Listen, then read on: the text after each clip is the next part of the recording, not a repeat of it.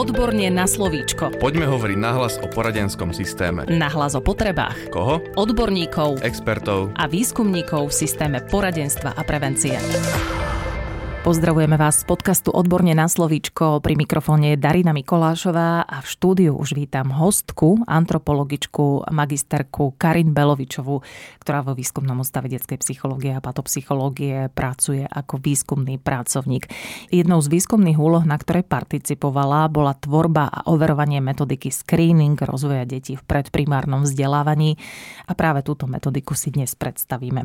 Dobrý deň, pani Belovičová. Dobrý deň. Povedzme si prosím najskôr, čo je to vlastne screening? Screening je zjednodušene povedané rýchly test s orientačným diagnostickým zameraním. Podľa kolegyne, ktorá spolupracovala s nami na výskumnej úlohe screeningu, v tejto metodike ide o inovatívny prístup, ktorý umožňuje zaznamenávať posuny alebo naopak stagnáciu vo vývine relevantných oblastí a včas zabezpečiť podporu, stimuláciu alebo iný spôsob starostlivosti o dieťa podľa potrieb a podľa jeho predpokladov. Mm-hmm, rozumiem. Aký prínos dosiahnu pedagogickí a odborní zamestnanci pri používaní tejto metodiky? Základnou myšlienkou screeningu je hodnotenie dosiahnutej úrovne zvládania jednotlivých oblastí osobou, ktorá dieťa veľmi dobre pozná a to je alfa a omegou tejto veci. Naozaj by nemali vykonávať nejaké testy školskej pripravenosti psychológovia, ktorí sú z centier poradenstva a prevencie pre deti úplne cudzie osoby a nemajú teda vytvorený žiaden osobný vzťah s dieťaťom. Problémom takýchto časovo limitovaných pozorovaní nie je len minimálny čas na vybudovanie vzťahu, ale aj vytvorenie takej neprirodzenej situácie, ktorá v konečnom dôsledku môže mať za následok práve zlyhanie v úvodzovkách dieťaťa a práve v takých dôležitých milníkoch, akým sú testy pred zaškolením. Áno, a tie testy sú naozaj veľmi dôležité. Čiže ak tomu správne rozumiem, pri zaznamenávaní údajov pomocou screeningu predchádzame skresleniu výsledkov? Áno, screening sa nám javí ako jediná a najvhodnejšia cesta, ako vieme zamedziť skresleným výsledkom. A vieme to spraviť práve tým spôsobom, pokiaľ ho budeme realizovať v priebehu celého školského roka pred zaškolením.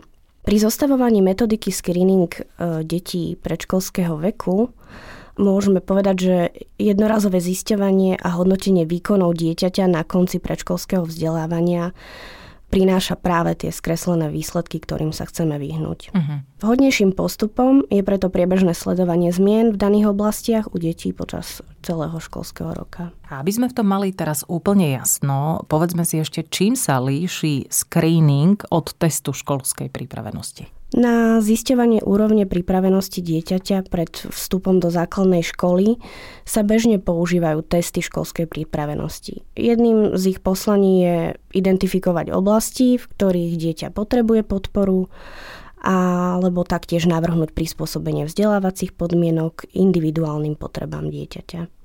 Sledovanie vývinu detí v predškolskom období by malo byť zamerané predovšetkým na mieru individuálneho posunu dieťaťa v čase, nie iba na jeho porovnávanie s vekovou normou.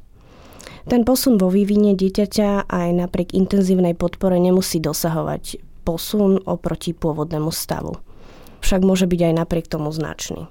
Niektoré deti v určitých oblastiach nemusia dosahovať predpokladanú úroveň vývinu, ktorá je určená v normách. Cieľom screeningu je takéto deti včas podchytiť a následne odporučiť rodičom alebo zákonným zástupcom a učiteľom či učiteľkám v materských školách, aby sa zamerali na stimulovanie takýchto oblastí, ktoré ešte nedosahujú očakávaný stupeň vývinu u dieťaťa. Na testovanie školskej pripravenosti nie sú striktné predpisy a tak sa jeho realizácia môže v jednotlivých poradenských zariadeniach veľmi líšiť.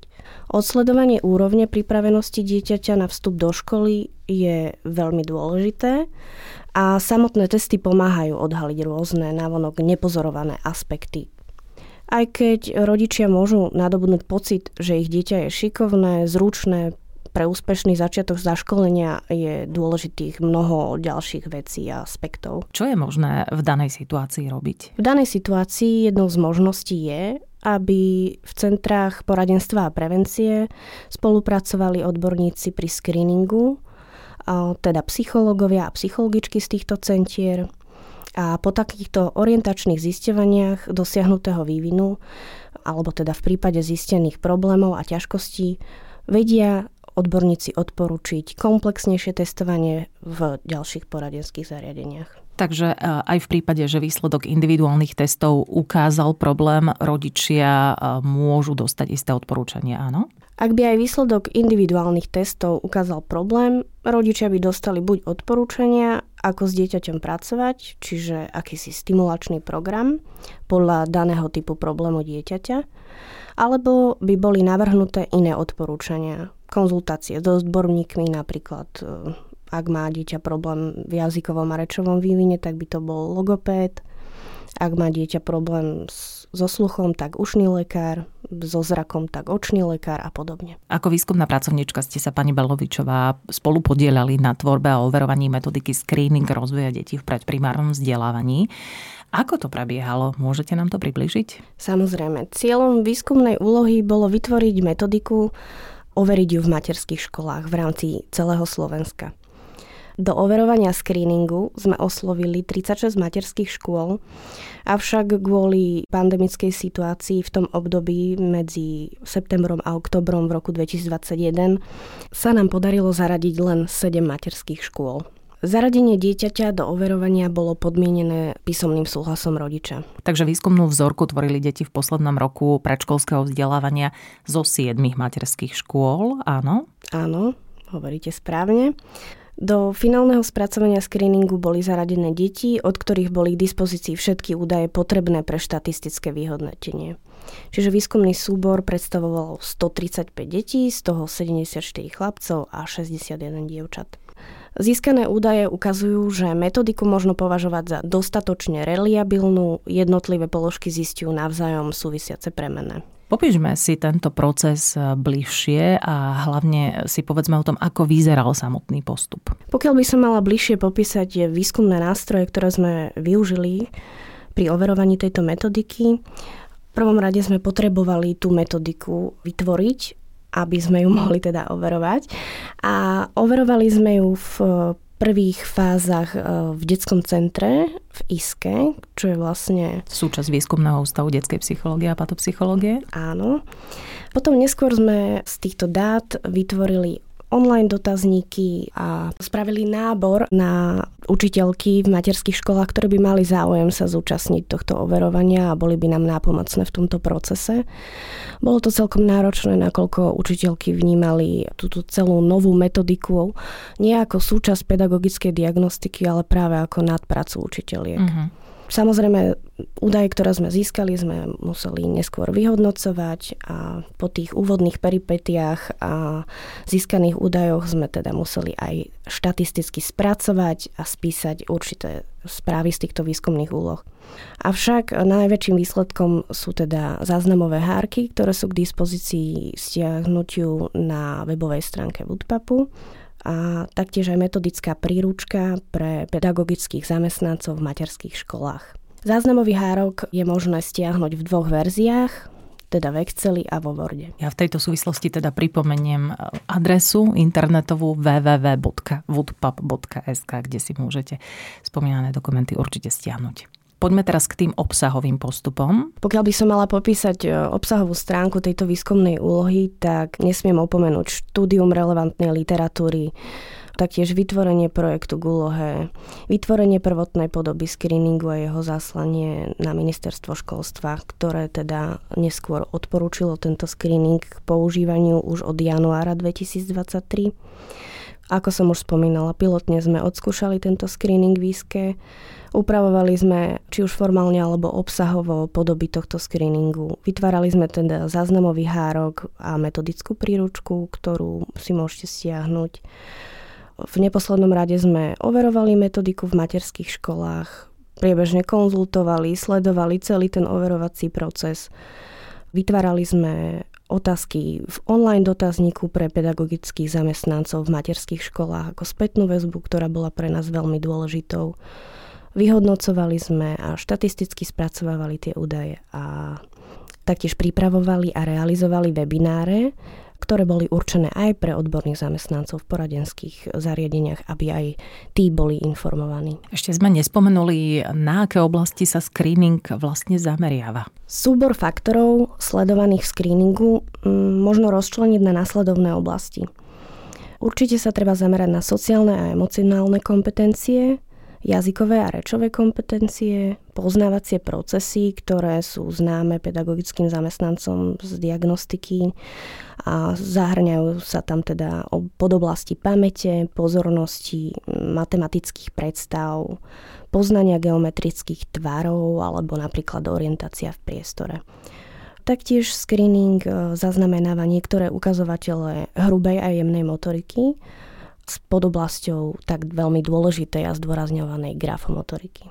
Dosiahnuté pozorované výsledky vo všetkých oblastiach sa zaznamenali v troch časových obdobiach počas celého posledného školského roka pred začiatkom vzdelávania v základnej škole. Teda september, október, je to na pol roka potom január, február a pred letnými prázdninami máj alebo jún Takto sa nám to osvedčilo aj počas overovania, že je to v podstate najlepší spôsob, ako si trikrát preveriť, či stav dieťaťa, alebo teda vývin dieťaťa stagnuje, alebo či sa nejakým spôsobom vyvíja dopredu. Dali ste v tomto prípade určite aj nejaké odporúčania alebo inštrukcie pre učiteľky materských škôl, je to tak? Áno, v inštrukciách pre učiteľky materských škôl bolo poznámkované, ako postupovať pri ich posudzovaní.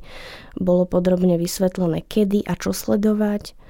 V neposlednom rade, ako hodnotiť pozorované prejavy a pre zjednodušenie postupov a lepšiu prehľadnosť sme určili tri stupne hodnotenia. Jednotku označovali učiteľky, keď chceli danú oblasť zhodnotiť u dieťaťa ako výbornú alebo zvládnutú úplne bez ťažkostí. Dvojku určili vtedy, pokiaľ sa im táto oblasť alebo teda položka v danej oblasti zdala dosť dobre zvládnutá a trojku dostali deti, ktoré majú danú oblasť zatiaľ nezvládnutú. Počas procesu overovania screeningu sme e, s pedagogickými zamestnancami v materských školách priebežne konzultovali, odpovedali na ich otázky, upresňovali inštrukcie a požiadavky, ktoré nám prichádzali na mail. Keby sme to mali zrekapitulovať, na čo slúžia výsledky z tohto screeningu? Vzhľadom na to, že screening predstavuje metodiku na orientačné sledovanie dosiahnutej úrovne vo vývine, nesupluje tak individuálne psychologické a špeciálno-pedagogické testovanie za účelom posúdenia prípadných deficitov. Ani nemá za cieľ určiť spôsob vzdelávania v ďalšom období. Metodika je však významným prínosom pre prácu psychologov, a taktiež vnímame túto metodiku veľmi významnou pre špeciálnych pedagógov v poradenských zariadeniach, ktorým poskytne napríklad e, dôležité informácie o priebehu vývinu dieťaťa v poslednom roku pred zaškolením. Tieto informácie budú východiskom pre určenie zameranie ďalších postupov pri individuálnom testovaní, ak sa to v konkrétnych prípadoch ukáže ako potrebné. Koncom predškolského veku sa očakáva, že dieťa má skúsenosti, osvojené zručnosti a poznatky, ktoré bude v budúcnosti potrebovať, aby úspešne zvládlo požiadavky v základnej škole. Ako vy osobne hodnotíte celkovo proces overovania screeningu? Očakávali sme, že metóda screeningu perspektívne pomôže odbremeniť poradenské zariadenia, ktoré práve prešli od začiatkom tohto roku transformáciou. A teda toto nárazové testovanie veľkého počtu detí v súvislosti so školskou pripravenosťou, ktoré doposiaľ Centrá poradenstva a prevencie museli absolvovať každoročne. Čiže najväčší prínos vidíme v tomto pre odborníkov, pokiaľ by teda screening alebo táto metodika bola využívaná vo väčšej časti predškolských tried na Slovensku. Výsledky ukázali vhodnosť metodiky pre zaznamenávanie vývinu a posunov vo vývine jednotlivých sledovaných oblastí. Z výsledkov vyplýva, že vo všetkých oblastiach teda nastalo signifikantné zlepšenie, čo znamená, že screening reálne zachytáva tento vývin. Najvýraznejšie rozdiely medzi prvou a treťou etapou v hodnotení nastali v oblasti e, rečového a jazykového vývinu, v jemnej motorike a v oblasti poznávacích procesov. Zaujíma ma, či už máte nejaké spätné väzby od používateľov screeningu. Áno, dávame si veľmi záležať na tom, aby sme získali spätnú väzbu od účastníkov a účastníčiek e, z, napríklad z webinárov, ktoré sme organizovali v decembri a v januári. A z tých spätných väzieb môžeme e, skonštatovať napríklad, že učiteľky v materských školách vnímajú po prezentácii screening alebo teda metodiku screeningu ako veľmi užitočnú a potrebnú nielen pre začínajúcich pedagogov alebo pre začínajúce učiteľky v materských školách, ale napríklad aj pre rodičov možno ako takú zaujímavú informáciu. Zo spätných väzieb e, nám taktiež vychádza e, nielen, že to je výborný diagnostický materiál, ktorý dokáže bez zbytočného stresu dieťaťa zmapovať oblasti jeho vývinu, ale aj ako teda podporný materiál pre pedagógov a odborných zamestnancov. Na záver si ešte teda povedzme a zrekapitulujeme, kde sa teda môžu pedagogické a odborní zamestnanci dozvedieť o screeningu viac. Niektoré prebežné výsledky a poznatky z priebehu overovania metodiky sme postupne spracovávali do priebežných správ výsledkov a uverejňovali napríklad v newsletteroch v priebehu roka myslím, že 4 krát.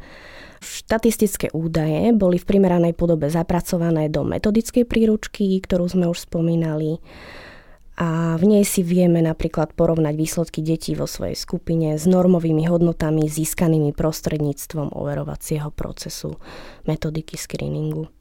Vzhľadom na inovatívnosť používania metodiky screeningu v praxi materských škôl bolo určite nevyhnutné oboznámiť pedagogických zamestnancov v čo najväčšom počte ich osloviť so spôsobom aplikovania, so spôsobom skórovania, so spôsobom celkového vyhodnocovania zaznamenávaných skutočností a ďalších údajov v poznámkach. Prostredníctvom príručky ako PDF materiálu v elektronickej verzii sa vieme lepšie orientovať v záznamových hárkoch, ktoré je potrebné vyplňať pri tejto metodike. Záznamový hárok poskytujeme praxi ako dokument vo formáte Word, čo umožní pohodlné kopírovanie pre každé dieťa ale čo je takou lepšou možno, verziou ako ten Word je Excel, kde budú uvedené niektoré štatistické údaje týkajúce sa tých orientačných v úvodzovkách noriem pre sledované oblasti v danej vekovej skupine. Ešte raz dáme teda k dispozícii stránku www.woodpub.sk, kde je možné stiahnuť si tieto materiály, už sme o tom rozprávali. O screeningu sme sa rozprávali s antropologičkou, magisterkou Karin Belovičovou, ktorá vo výskumnom ústave detskej psychológie a patopsychológie pracuje ako výskumný pracovník. Veľmi pekne vám ďakujem za rozhovor. Ďakujem aj ja za možnosť oboznámiť pedagogických zamestnancov o screeningu. Pekný deň. Podcast Odborne na slovíčko sa realizuje vďaka podpore z Európskeho sociálneho fondu a Európskeho fondu regionálneho rozvoja v rámci operačného programu Ľudské zdroje. Odborne na slovíčko.